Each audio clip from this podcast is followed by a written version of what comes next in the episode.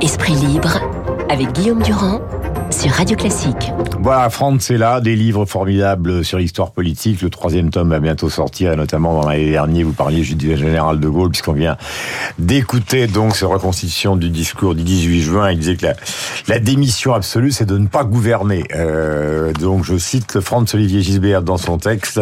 Nous sommes avec David Ducamp, vous écoutez avec bonheur tous les matins à sept heures vingt-sept euh, sur antenne de Radio Classique pour le premier édito politique de la matinée. J'ai une question qui est quand même importante, et France va développer, vous pourrez dialoguer, c'est Macron. Il a prévu, parce qu'on a posé la question à Soubie tout à l'heure, il a prévu de faire comment pour apprécier la situation. Soubie dit qu'il n'y a plus grand-chose à négocier, mais il, il va juger de, de, du développement politique, en fait, de l'affaire. Mmh. De quelle manière ? D'abord, sur la journée d'aujourd'hui, il n'est pas euh, branché euh, en permanence sur la chaîne d'information pour voir exactement ce qui se passe. D'ailleurs, il est en Espagne. Ouais. Il est à Barcelone toute la journée pour un sommet euh, franco-espagnol. Mmh. Ce soir, ce qu'il, ce qu'il va regarder, c'est mmh. trois choses. Un, bien sûr, la quantité de mobilisation. Il faut quand même la regarder. Ouais. Voilà. Est-ce que le million est dépassé ? Oui ou non ? Premier, premier élément.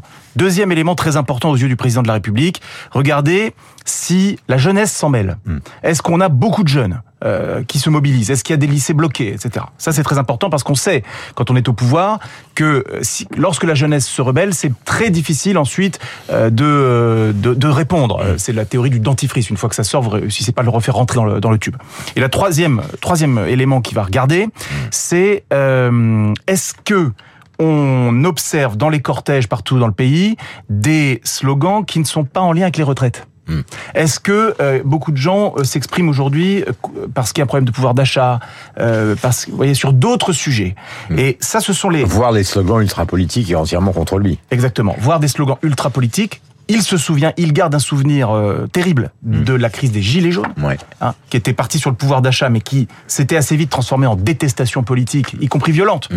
euh, vis-à-vis du pouvoir. Ça, il y sera très attentif. Et pour finir, répondre... Oui, mais alors, à... quelle est la réponse qu'il donne ? Parce qu'il a mais, quand même anticipé. Ou est-ce qu'il a... il se contente de regarder ce soir la télé, les résultats, et après... Euh... Moi, je vais vous dire sur... Parce un... que Soubie, on est là pour parler franchement. Il était à votre place il y a deux, quelques instants. France va enchaîner justement sur l'exception française et sur la désinformation d'après lui concernant la réforme des retraites, mais d'après ce que disait Soubie, il n'a pas grand-chose à remettre sur la table ben pour avancer. Ben sur un plan politique, en, en réalité, il euh, n'y a pas de grain à moudre, et lui, mm. lui personnellement, il n'a pas le choix. Enfin, je veux dire, pardon, mais s'il devait, dans les semaines qui viennent, mm. tout d'un coup, renoncer sur les choses importantes, Enfin, importante, pardon, sur les choses, tout est important dans cette réforme des retraites, mais sur les choses qui génèrent la colère, c'est quoi ? C'est le report de l'âge légal. Ouais. Bon, voilà. Donc, si il devait ouais, bouger... Ça, c'est impossible. Ben, c'est pas possible. Ouais. Parce que, en fait, vous avez retenu quoi, vous, Guillaume, de la campagne présidentielle d'Emmanuel Macron en deux mille vingt-deux ? Mmh. Vous n'avez pas retenu cinquante mille euh, éléments. Exact, exact. Il y en a un que vous avez retenu, c'est le report de l'âge mmh. légal, présenté comme une réforme initiale, comme une réforme indispensable pour tout le reste. Alors, France, et vous restez, David, euh, il y a deux choses. Pourquoi cette exception française ? Le président de la République a, a dénoncé hier les mensonges, s'adressant essentiellement à la gauche, en leur rappelant que Mme Touraine avait quand même euh, activé un certain nombre de modifications qui d'ailleurs sont reprises euh, par Emmanuel Macron et son équipe aujourd'hui. Donc, pourquoi nous sommes dans ce domaine une exception ? C'est-à-dire pourquoi Soubie revient, euh, pourquoi il y a ça eu lieu en deux mille trois deux mille quatre ? Qu'est-ce qui se passe en fait ? Bah, c'est toujours la même histoire, c'est notre déni de réalité. On, on se demande d'ailleurs s'il faut en rire ou en pleurer. Euh, parce que si on regarde bien la situation aujourd'hui, hein, on a la retraite par répartition, ce sont les actifs. Bon, vous savez qu'en mille neuf cent soixante, ça c'est des chiffres qu'on n'entend pas assez, mais ça, ça résume tout. En mille neuf cent soixante, vous aviez quatre virgule un actifs pour un retraité. Aujourd'hui, c'est tombé à un virgule sept actifs par retraité. Et je vais vous dire, ça risque de pas s'arranger parce que, euh, bah, vous avez les derniers chiffres de la démographie. On a fait euh, euh, l'année dernière sept cent vingt-trois mille bébés, euh, c'est le chiffre le plus bas depuis mille neuf cent quarante-six. Bon, alors je sais qu'on peut peut-être euh, décider de ouais, donner la nationalité française à tous les immigrés, mais même ça suffira pas et de toute façon, il euh, y a un problème par rapport à la démographie aujourd'hui. Vous savez très bien, euh, l'ONU nous a annoncé que nous sommes passés à huit milliards, nous sommes passés de sept à huit milliards, donc et qu'on sera neuf milliards sept cents millions en deux mille cinquante et peut-être dix milliards, et cetera. Vous savez que la planète ne pourra pas supporter ça. Surtout qu'en mille neuf cent vingt-sept, on était à deux milliards, ça, ça, ça augmente très vite. Il faudra, faudra poser ces problèmes-là. Donc, de toute façon, euh, c'est très simple. Euh, vous voyez, entre la, la, la, la montée de l'espérance de vie et la baisse de la démographie, bah, il faut tout revoir, et c'est pour ça, comme le dit David, il n'y a absolument pas de marge de manœuvre, il ne peut pas reculer. Pas seulement parce qu'il a fait ses promesses, mais parce que de toute façon, il faut changer ça, mmh. et que s'il ne le fait pas, il n'y aura pas seulement un problème politique, parce que y a, le vrai sujet aussi, c'est la crise financière. Mmh. Bon, quand Hollande, il a dit quelque chose de très intelligent, Hollande d'ailleurs, il a dit, c'est une réforme qui ne peut se faire que dans l'urgence.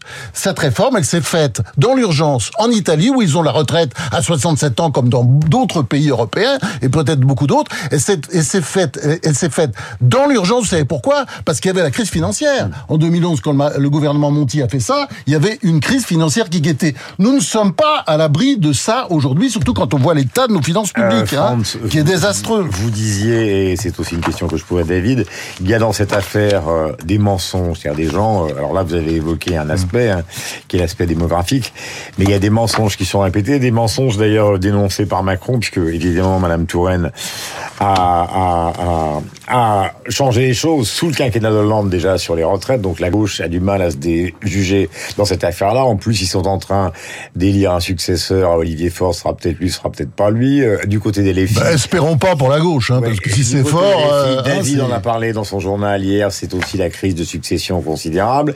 Et dans les syndicats, c'est pareil, parce que Martinez de la C G T, il est euh, complètement contesté. Mmh. Donc, euh, quels sont, d'après vous, les deux, euh, les, les deux ou trois gros mensonges qui sont racontés aux Français actuellement cette affaire-là. Bah alors, le premier gros mensonge, après, euh, ça on les a entendus, Hidalgo, Boris Vallaud, enfin, n'importe quoi, c'est-à-dire, et, et, euh, également d'ailleurs Martinez, bien sûr, ça c'est, c'est, c'est le roi de la fake news, euh, bah, un quart des Français sont déjà morts à soixante-deux ans, alors après, bon, comme c'était un peu gros, évidemment, personne ne peut croire cette bêtise, c'est euh, d'ailleurs Anne Hidalgo qui l'a préféré, après ils sont descendus à un, c'est un, un quart des Français pauvres, ils sont déjà morts à soixante-deux ans, ça dit Boris Vallaud. Évidemment, c'est faux. D'ailleurs, il faut écouter le confrère Patrick Cohen, là, sur C'est dans l'air. Il nous a expliqué que ce n'était que cinq pour cent des, des hommes, uniquement d'ailleurs des hommes, qui avaient un revenu inférieur à quatre cent quarante-six euros par mois, c'est-à-dire, en fait, des gens qui n'avaient jamais travaillé de leur vie. Vous voyez, euh, bon, c'est, c'est normal dans cette catégorie de la population, très très pauvre, qui n'a jamais travaillé. Bon, mais c'est normal que le, y, y, y ait un taux de mortalité un peu plus élevé. Bon, voilà. Et bah, si vous voulez, tous ces mensonges. Non, non, mais attendez, on est dans le, on bah, est, quand même, deux, toute deux, cette gauche. Gens, ah bah, écoutez, il y a que ça, si vous voulez. Bah, bah, d'ailleurs, il y a quelque chose dont on n'a peut-être pas parlé sur Radio Classique, qui est quand même une des grandes nouvelles de la semaine, c'est Clémentine Autain. Clémentine Autain qui va prendre la suite de Jean-Luc Mélenchon. Elle se cache pas, hein. Elle, elle, elle, elle travaille pour prendre la suite de Mélenchon. Qu'est-ce qu'elle nous fait? Elle nous a fait quand même un tweet euh, la semaine dernière. Train hacké depuis un bon moment qui annonce un retard de deux heures depuis la privatisation de la C N C F, on sait quand on part, jamais quand on arrive, tout ça pour ça. Bon, alors moi je me pince, je me frotte les yeux. Bah, Clémentine Autain, c'est soit elle a fumé la moquette, ça c'est possible, soit elle est complètement incompétente, c'est possible aussi. Je sais pas, parce que tout le monde sait, enfin en dehors d'elle, mais en maternelle déjà, je crois qu'il y a beaucoup d'enfants qui le savent, la S N C F est une entreprise publique qui appartient à cent pour cent à l'État. Bon, alors c'est, c'est hallucinant, cette dame d'ailleurs. Elle est co-secrétaire de la Fondation Copernic, qui se veut critique du libéralisme économique, hein, mmh. co-secrétaire, voilà, de la Fondation Copernic, vous vous rendez compte? Voilà ce qu'elle nous, elle nous dit, que la S N C F est une entreprise privatisée. Alors, elle ah, nous parle de Thatcher. Non, mais ces gens-là... Euh, on ils, est dans l'idéologie. On n'est même pas dans l'idéologie, on est dans la fantaisie, on est dans le délire le plus complet. Et si vous voulez, moi, des trucs comme ça, j'en ai ramassé dans la, dans la semaine, mmh. euh, c'est incroyable. Bah, Besançon, Besançon, Besançon, la, la réforme des retraites, c'est peut-être le droit à la retraite euh, pour les vivants euh, qui est remise en cause. Euh, enfin, ça, ça continue comme ça. Euh, oui, Marine Tondelier, ça c'est vrai aussi. Euh, nous voulons une France sans milliardaires. Bon, les pauvres, ça n'intéresse pas. Hein. Elle, elle pourrait quand même. Bon, puis il y a quand même le, le, enfin, c'est toujours elle, c'est le pompon, c'est la cerise sur le gâteau. Sandrine Rousseau. Plus on travaille, plus on émet de carbone, hein, c'est-à-dire la France, euh, euh, l'idéal pour nous, c'est de nous Alors, fainéantir, pour reprendre un mot de vieux français, fainéantir, très beau, je vais vous passer et, petite, et, et c'est de, d'arrêter de travailler, parce que pastille. C'est bon pour la planète. Une petite pastille, il y a quelques instants, chez nos confrères de B F M, euh, Laurent Berger disait, euh, au fond, quelle est son espérance en termes de participation? Écoutez-le grâce à Clément, notre réalisateur, et après, commentaire de David dans la suite de notre conversation. C'est, c'est, c'est un, un exercice un peu compliqué de dire ça, parce que si je vous dis c'est un million, vous avez, s'il y en a neuf cent mille, on dira bah c'est un échec. Je crois qu'il faut que ce soit, c'est la première journée de mobilisation, il faut montrer, faire une démonstration de, de, de, de force au sens pacifique du terme, c'est-à-dire montrer qu'il y a un désaccord. Donc il faut qu'il y ait évidemment de, gros, de grosses manifestations, mais je ne suis pas très inquiet en fait, pour vous dire les choses. Voilà, il a employé le mot pacifique, qui est un mot donc euh, important. Sur les fake news, euh, David, vous vouliez ajouter quelque oui, chose oui. au propos de Franz. Oui, absolument, parce que euh, effectivement, Franz vient de, de, de, de, de, d'évoquer cette fausse information, qui est de dire que vingt-cinq pour cent des gens seraient déjà morts à l'âge de soixante-deux ans. Bien sûr, c'est facile de démontrer que c'est faux, mais, pardon de le dire ainsi, le mal est fait. C'est-à-dire que c'est toute la difficulté avec ces informations erronées qui sont utilisées à des fins politiques, c'est qu'une fois qu'elles sont euh, balancées dans la dans, dans l'atmosphère, elles imprègnent, elles s'impriment dans l'esprit de beaucoup de personnes. C'est un problème pour Emmanuel Macron parce que il sait pertinemment qu'il est lancé maintenant dans une bataille de l'opinion. Là, maintenant, ce qui va être décisif dans les prochaines semaines, c'est pas euh, tellement euh, les enjeux politiques, puisqu'il y a un accord avec les Républicains, donc cette réforme, elle sera sans doute adoptée à l'Assemblée nationale, a priori. La difficulté, c'est d'éviter l'embrasement. Ciotti, il est prudent, hein, ce matin, non, mais, le Figaro. Oui, hein. oui, mais... Il est prudent. Oui. Oui, parce que c'est normal, parce qu'il faut quand même montrer que euh, le Parlement ne sert pas à rien. Et, et donc, puis, c'est pas joué voilà. non plus. Non, c'est, non on ne sait jamais. On ne sait jamais, jamais parce ouais, qu'on ne sait pas comment va ouais, se comporter ouais, ouais, ouais, ouais. le groupe Liot. Euh, dans, est-ce qu'il va se diviser ? Est-ce que L R va avoir beaucoup de frondeurs euh, par rapport à cette ligne ? D'accord, oui, c'est vrai, il y a encore oui, une incertitude, encore une c'est vrai. Mais le passage existe. Le passage existe sur un plan politique. Ce qui pourrait compliquer les choses, mmh. c'est un embrasement.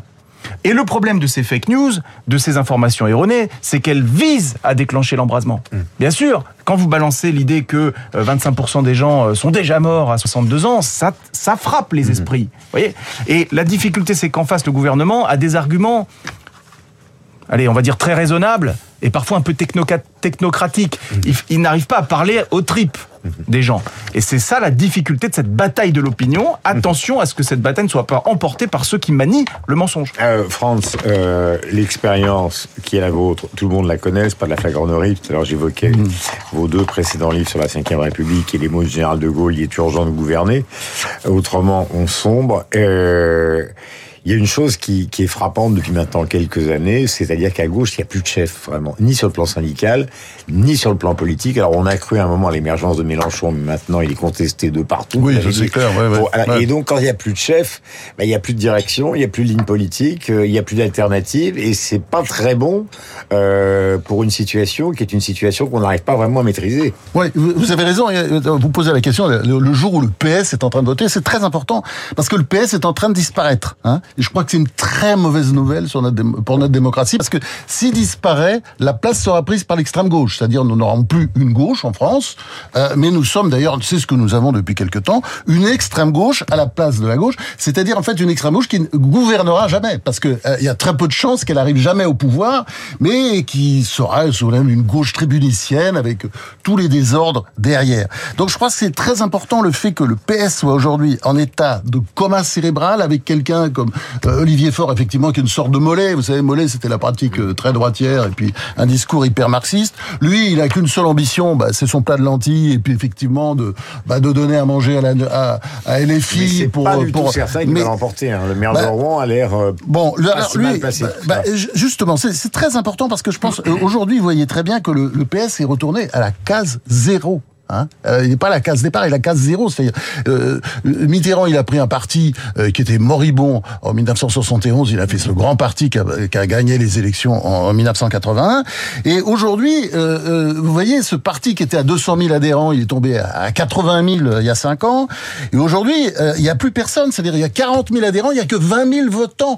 Trois fois moins que les Républicains. Hein bon. Et puis, avec, avec quand même un Olivier Faure, mais c'est hallucinant d'ailleurs. Heureusement... Terminé. Heureusement qu'il est, heureusement qu'il est avec la NUPES, heureusement qu'il est de gauche, comme ça les médias l'emmerdent pas, mais c'est quand même hallucinant. Il refuse de débattre avec Nicolas Meyer-Rossignol, il refuse de faire un débat, vous vous rendez compte ? mmh. Et c'est, c'est cet homme-là, enfin moi je, je pense vraiment dans l'intérêt de la gauche, il serait vraiment bien que cet homme-là soit battu pour que la gauche puisse enfin renaître et que euh, euh, Olivier Faure bah, retourne dans son néant, au moins il se sentira bien chez lui. Voilà, dans le livre de Franz, il y a non seulement la nécessité de gouverner, mais aussi, euh, tout le monde se souvient de cette déclaration du général de Gaulle à partir du moment où l'endettement a pris euh, le pas euh, sur toutes les formes de situation économique. On n'a plus de critères pour mmh. pouvoir négocier dans le monde.